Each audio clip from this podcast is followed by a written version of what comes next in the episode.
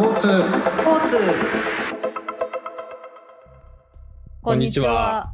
えークォーツジャパンが月2回お届けするポッドキャスト、えー日々お送りしているニュースレターから気になるトピックを切り取り、音声でお伝えするほか、えー不定期でゲストを招いたクロストークをお送りしています。コントリビューティングエディターの福津くるみとえー編集長の敏吉壮太がお送りいたします。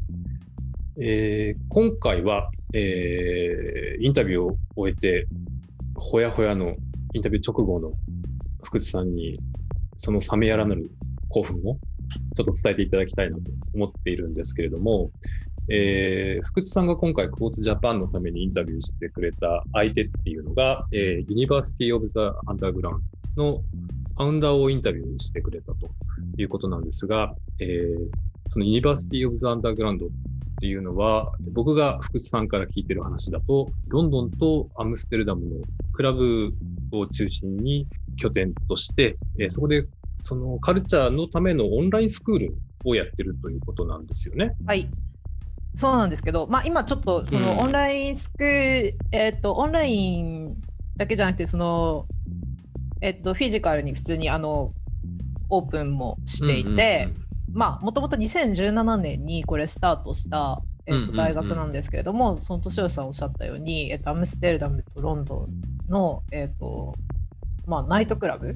うんうんうん。そこを地下を拠点としていてうんうん。うんで、えっと、学費もタダなんですよね。学費タダで、まあちょっと自由とか、まあ、そういうちょっと多元的トランスナショナルなっていうのをまあ掲げている、まあ、大学であって。あなるほどね。何を、そこでなどんな授業をししてる？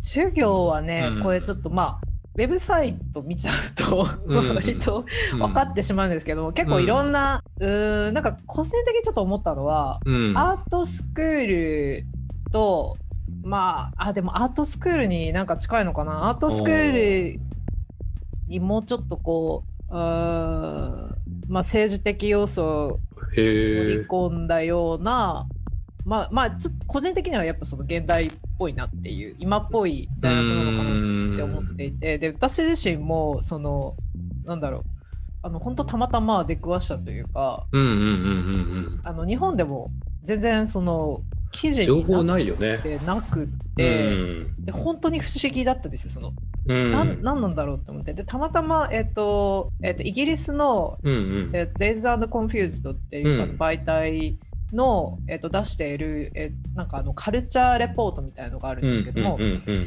それで見てで気になっていてうん。うんで調べていって行き着いたけど結局うん。実態がわからないし 誰がやってるのかもわかんないってういう。話で、そうだただよね。ただその何かやってることは面白そうだなっていう、うんうんうん。名前がいいもんね、でまたね。なんかね。そうなんですよ。でなんでクラブをそもそもねやっぱり、うん。あの拠点にしてんだろうとかうんうんうん謎が多いじゃないですか、んうんなんでロンドンとアムステルダムなんだろうんとか。なるほどねで。そうでまあやっとそのファウンダーにファウンダーまあ兼、まあ、ディレクターっていう人まで、まあ、たどり着いたんですけど、まあ、彼女のことももう実際も全然わからなかったので、うん。うん。あこの人なんだっていうのでやっとこうググってうん。あの、まあ、彼女がその映画を作ってたりとか、いろいろ、えっと、アーティストとして活動しているってことを知ってるほどね。うんなるほどねっていう。なるほどね。あのだからそのファウンダーに話が聞けたってことなんだよね。そうです。うん、はい。えっと、いい、いい人だった。どうだどうでした？えっとね、彼女はうんネリー・ベル・ハイヨンさんってうんいう、えっと、まあ、フランス人の方なんですけど、うんうん。なんだ。えっと、今あの、ロンドンにもう長いことうんうんうん。からかな、2000 2008年ぐらいから住んでるって、2007年かな？から住んでるって言ったような気がしたんですけど、うんうん。で、でももともとね、これサイトを見ると、彼女はなんかアルジェリアとアルメニアの、えっと血が入っているという。ことなのでへえ、アフリカも入ってれば、東欧っていうか、中央ヨーロッパも入ってるのか。へえ。すごいな。っていう。あのでもやっぱなんかこう緊張するじゃないですか。知らない人とやっぱズームって。いきなりね。う んどうだあったの？うん、実際。いやめっちゃフレンドリーな感じでうんうんうん、「はーい」みたいな。あすごいポジティブなあのー入りできてうんうんうん。でしょっぱなねうん。何話すかなと思ったら、うんうんうん。彼女ねうん。日本語でえ、「おはようございます」って。本当？いきなり？やられた。そういきなり、あの言ってうん。うんうん。え？っと思ってあれなんで、そのあ日本語ねでもあの、うん。結構わかる人いるかうん。ら、まあね、うんうんあのあすごい日本語わかるんだねっていう話からましていて、でちょっとだけちょっとだけ話すみたいな感じで、うん少し話していってうん。うん。話せえるなんで？うんってなるじゃないですかやっぱり。うんうんうんうん。そしたら、まあ、彼女は実は日本におう6ヶ月ぐらいあ住んでたことがあるというう。ことが分かりうんうんうんうん。へーっていう何やってたの？そのそういうバックグラウンドのアート系の人が日本で。なんかその時は、うんえっと、多分友人がいて、うん。えっとまあ、そこにいたらしいんですけど多分日本のカルチャーにもともとすごい興味があったみたいでであの着物？うん。なんか着物マスターのね人がいるんですけ 着物どマスターって初めて聞くけど。着物マスターのねあこれもこの人あで彼女まあまああの映画も作ってるんで、まあ、それにもあの登場するんですけど、へえっえ。と そうなの？うん。へえっと、高橋孝之さんっていう、え。えっと、着物の染めのなんかあ方がいらっしゃってその人が、えっとまあ、自分のマスターだっていうことを師匠ですって言ってたんですけど。でなんかねで彼女自身もなんか NHK に出たことがある,、あるらしくなんかそう自分の友達が NHK で働いてたみたいで。なんか NHK の番組に出てた出たことがあるとかうんうんうんうん。それこそそのあのねあの明和電機うん、あそうあの彼らのその講師としてその YouTube とか出てるの僕もちょっと見ましたよ。あ本当ですか？うん。そんなにねビュー数なかったけど。明和電機さんと懐かしいなとか思いそうそうだからながら。だからそことも、ん。あと当時、まあ、彼女が21歳ぐらいの時ですかね。あのなんかまあつながりがあって、まあ、えー楽しい時間を過ごしたみたいですよ、何年何年ぐらいの頃だろうそれって。えーっとなんで2008年ああとそのぐらいか。か。そのあたりじゃないですかね、ひょっとして福津さんって同世代みたいな感じ、あそうですそうです。彼女うんは1985年生まれなので、うん、同世代なんですけど。うん。じゃあ結構見てき見てきたものとか近かったのかな？うん、なんかいろんなこう懐かしさがありつつも、うん私はその時に、まあ、それこそロンドンにうあのん出たりもするので、入れ替わりだ。うん。ね、なんかお互いあこういう別の地域別のこうなんかスイッチした感じであの文化を吸収してたんだなって思って、うん。あの結構最初はそこからこう話が、まあ、盛り上がってっていうなるほどね。感じだったんですけど。やっぱうんカルチャー、なんかカルチャーをなんか教えるってなんか面白いプロジェクトですよね。なんかうん。福津さん的には彼女、うん。彼女とかどういう関心があって話聞こうっていう感じだったんだっけ？彼女の関心ですか？いや福津さん自身のインタビューする関心？なんかうん。いや単純にでももううん。その、そのまずもともとはそのプロジェクト自体がうんうんうん何なのかっていうのが全く分からなかったので、うんででもなんかチューターとかのその一覧とか見ると、うんうん。なんかマシバタックがいたりとか結構いいいいラインナップなんだそうよねプシーライオットがいたりとか、うんうんなんかすごいこうどどっから どういう、あのー人生なんだろうっていうもしつつ、あのまあ不思議な場所だなまあ見てたんですけど。うんうんうん迫れた？その辺の？謎には。どいやなんかねあんまりまうん。あそこの話は、あの深くは、ううん。あうんのしてないんですけども、うんうんうん。まあちょっとね日本じゃ考えられないうん。ラインナップかなっていううん。気はしつつ、うんうんうん。まあ、あとそのやっぱり無料でチャリティー全部チャリティーで基本的にもうほんと個人とか、もうそう企業とかそういうとこからお金を募って、えっと、大学を運営しているのでうん。基本的にはそのマスターコースなので2年なんですよね。今なんか短期コースもあのできたっていう話はしてたんですけどうんうんうんでまあまああのちょっとねその詳細はまたあの記事でっていうあの感じなんですけどまあ、結構あのインタインターナショナルなうん。あの生徒が多くてえー、ただあの日本人がいないんであのぜひ日本人にも参加してほしいっていう話は、まあ、してましたけど。あー、なるほどね。うん。面白いな。なんか。いい記事になりそうな感じですかね。どうっすか？そうですね。そうですね。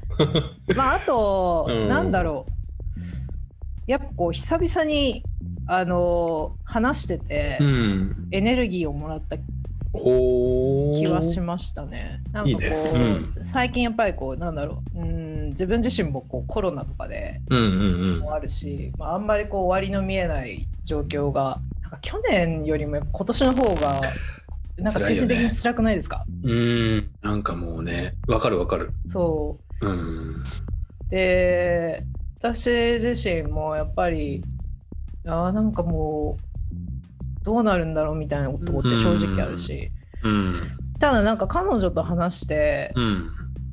そういうなんかあんまネガティブな話とかも一切しなかったんですよね。うんいい取材だ。一切なかったし、まあ、その今後、まあ、特にその私自身がうん。あの教育っていう部分に、まあ、今すごく興味があのあるので、うんうんまあ、今後その若い世代とか、うんまあ、今後もちろんあの生まれてくる子どもたちうん。うんに。対して、まあ、どういうその教育っていうものがあるべきなのかとか、うんうんうん。まあ、そういう話を聞けたりとか、えあとは、あれですね、あとはなんかその、ちょっと話が戻るんですけど、うんやっぱあの大学自体のコンセプトとして、やっぱそのカウンターカルチャーっー、うーん。うんうん。うん。ていうものをすごくこう大切にしているっていう部分は、うんまあ、だからこそ、その、ナイトクラブっていうところを拠点に活動しているっていうのがあるみたいなんですけどそこはすごい面白いなと思ったし、あとそのアクティビズムっていう、まあ、考え方自体が、うん。その世の中的にはその外で行われるものっていうあの、まあ、意識だとは思うんですけども、まあ、そうじゃなくてうん。なんかアクティビズムをこう中から起こすというかそれをそういうだか、中らうん、大学というか、まあ、このその場所で考えていくっていう、うん。まあ、そういうなんだろう。まあカリキュラムではないんですけどもカリキュラムっていうよりも自分たちで結構そのなんかねちらっとその卒業生とかの作品も見たんですけど、うんうんうんまあ結構本当フリーテーマなんでうん。割とみんな好きにこう、えっ、と、まあ、書いたり、調べたりしてやってるので、うん。うん。まあ、バラバラなんですけど、まあ、そういう、まあ、とにかくその中で、中から、あの、もっとこう、想像力を高めようっていう、すごくそういう意識はなるほどね感じました。で、カウンターカルチャーっていうのが絶対にそこには必要であるっていうことも、なあるほど彼女の話からなるほどな。感じましたね。まあなんかこれはちょっとポッドキャストで言うべき話かどうかわからないけど、その、 Quartz Japan のニュースレターでもなんかアメリカのスタートアップでさ、なんか education 系のものがあって、一流講師が教えてくれる高額のプログラムを提供するスタートアップが投資を集めてるみたいな話があるが、そこには確かに優秀なあのメンターが集まってはいるんだがカルチャーの匂いがあるかっていうと微妙なところはなんかあんのかなとか思ってる中で、まあ、ロンドンアムステルダムからのアンダーグラウンドから なんかこういうそのサブカルチャー違うなアンダーグラウンドカルチャーかクラブカルチャーみたいなものでこう啓蒙していくっつうのはまあいい話いいなって思っちゃう？自分もいるよね。いや、いい話ですよ。その本当にまさにそうで、もう正直その瞬間にね、まあ、これも、あのー載せていいものかわかんないですけど、うんやっぱり、やっぱりヨーロッパの人たちの考え方って全然違うなって思いました。なるほどね。アメリカとヨーロッパとでね。うん、なんかだし自分がそのうん、なんかやっぱお金で動いてないんですよあの人たち。本当に。その今の話じゃないですけどはいお金のためにあの何かをこう、しようと思ってうんやっぱ生きてるんじゃなくて、みんながあのよりよくうんうんうん。まあ助け合ってあの生きていくためにどういうふうにしたらいいのかっていうのをやっぱりこう社会のために考えてるっていうそこは自分自身の欲とかそういうことじゃないんですよね。うん。ああ、なるほどね。自分がまあで使えるものを使ってじゃあ本当により良くしようっていう話なんで、まあ、そもそもうんなんかやっぱ話しててもお金の匂いが一切しないというか それいい意味で、いい意味だよね。いやいや いい意味ですよだっていやいや大事ですよもちろんそのね、うんスタートアップどうこうっていう話はうん。もうやっぱりそのコーツとかもでもいろいろやってきうんてありますけど、うん。もちろんそこの、うんしかもわかんないですけど貧しい考え方からお金を生むっていうこともいっぱいあるわけじゃないですか。うんの貧しいアイディアって言ったらあれですけどなんだろうお金になるかは分かんないけど、まあ、ちょっとしたところからヒントを得て大金持ちになるっていうのがなんかすごいそのアメリカっぽいというかうん。うん。私のイメージなんですけどうん。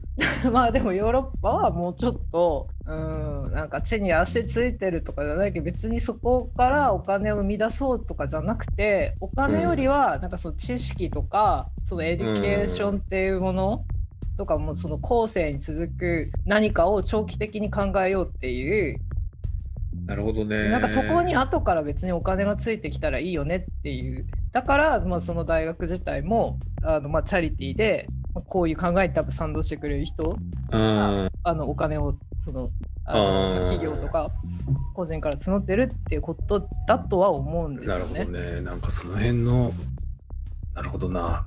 どう人を動かしていってるかっていう話もすげえ気になるけど、それは記事読んでくださいって話になるのかな。そうですね。いやでもこんなね、うん。まあ、今今日もすごい喋ってますけど多分こんな喋ったことないかも。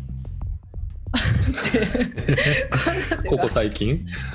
最近うんあのネガティブなやっぱ話が多かったんで、うんうんうんあんまりこう気分的にもあなんか話聞いてよかったって思うことって。なかったんですよね。うんうんうんうんうん。で、もなんかすごい話聞いてあなんかしかもねすごい彼女も多分あとまあいろいろ授業があったりとか、まあうんうんうんなんかやることがあって忙しそうだったしあなんかこうやってね忙しい人もいるんだってやっぱ思う 人のためにこうなんか忙しいっていう人もやっぱいるわけで、うん。まあいいなるほどね。こいいなんかまあ話だったのと、まあ、また早く海外行きたいなっていう気持ちにやっぱりなりましたねねずっと中にいるのはあんま良くないなっていう。うん。うん、なるほど。じゃあちょっはいと楽しみに、記事は楽しみにしてます。